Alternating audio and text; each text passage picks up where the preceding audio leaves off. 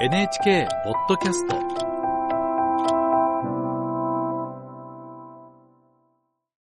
中米のパナマからです。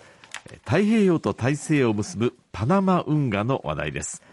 パナマ運河では今気候変動気象変動の影響で船の通行に支障が出る事態となっているということです。パナマで取材中のアメリカ総局矢野翔平記者に聞きます。矢野さんおはようございます。おはようございます。矢野さんはあの先週からパナマで取材に当たっているそうですけれども現場では何が起きているんでしょうか？はい。えパナマ運河は、まあ、そもそも海抜26メートルの湖を通過するために、まあ、水路の水を増やしたり減らしたりして水に浮かぶ船を上下させているんです、まあ、つまり船の通行には大量の水が必要なんですところがですね去年エルニーニョ現象の影響などで雨が少なく記録的な干ばつとなりまパナマ運河に水を供給する湖の水が足りなくなってしまったのです。このためパナマ運河庁は去年11月から1日に運河を通行できる船の数を段階的に減らしています。私たちはパナマ運河の入り口にあたる、まあ、海を訪れてみましたが太平洋側、大西洋側いずれでも大型タンカーなど多くの船が所狭しと停泊して運河入りの順番待ちをしていました。うん。これパナマ運河は世界の物流の大動脈とも言われていますので影響は大きいんじゃないでしょうか？はいその通りです。私たちは運河を通行するための許可申請など手続きを代行している海運業者を取材しましたその海運業者によりますと通行制限が始まって以来世界の物流会社から問い合わせが殺到しているといいます。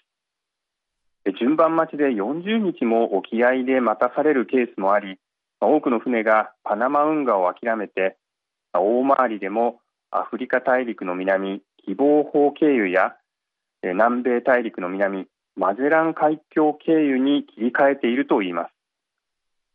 こうした大回りのルートは当然距離が伸びるので燃料代や人件費などが増加します。どうしても早くパナマ運河を通りたいという船に向けてはパナマ運河庁公認の通行権を競り合うオークションまで存在します。中には250万ドル日本円で3億7000万円余りも支払って通行権を競り落としたという船もあったということです。あそうなんですね。これあの何か対策はあるんでしょうか？今検討されているのが運河に水を供給している湖の水量を増やすため湖の西側を流れている川の水を引き込もうという計画です。しかし川をせき止めて貯水池を作るこの計画では合わせて63の村が水の底に沈むことになり住民たちが反対運動を起こしています。63の村のうちの一つリモン村を訪ね住民たちの話を聞きましたが政府は国民のことではなく金儲けのことしか考えていないなどと非難していました。実際運河の通行量はパナマ政府にとって重要な収入源です。私たちのインタビューに応じたパナマ運河庁のマロッタ副長官はパナマ運河を存続させるため水資源を確保することは運河を持つ国の義務だ。住民らと協力して計画を成し遂げなければならないと話していました。ただ川をせき止め新たな貯水池を作る工事は数年はかかります。当面はエルニーニョ現象など気候変動の影響次第という状況は続きます。世界の物流の混乱が長期化すればいずれ私たちの生活にも影響が及ぶ可能性がありパナマだけの問題ではありませんより踏み込んだ気候変動対策が世界各国に求められていると言えます。はい。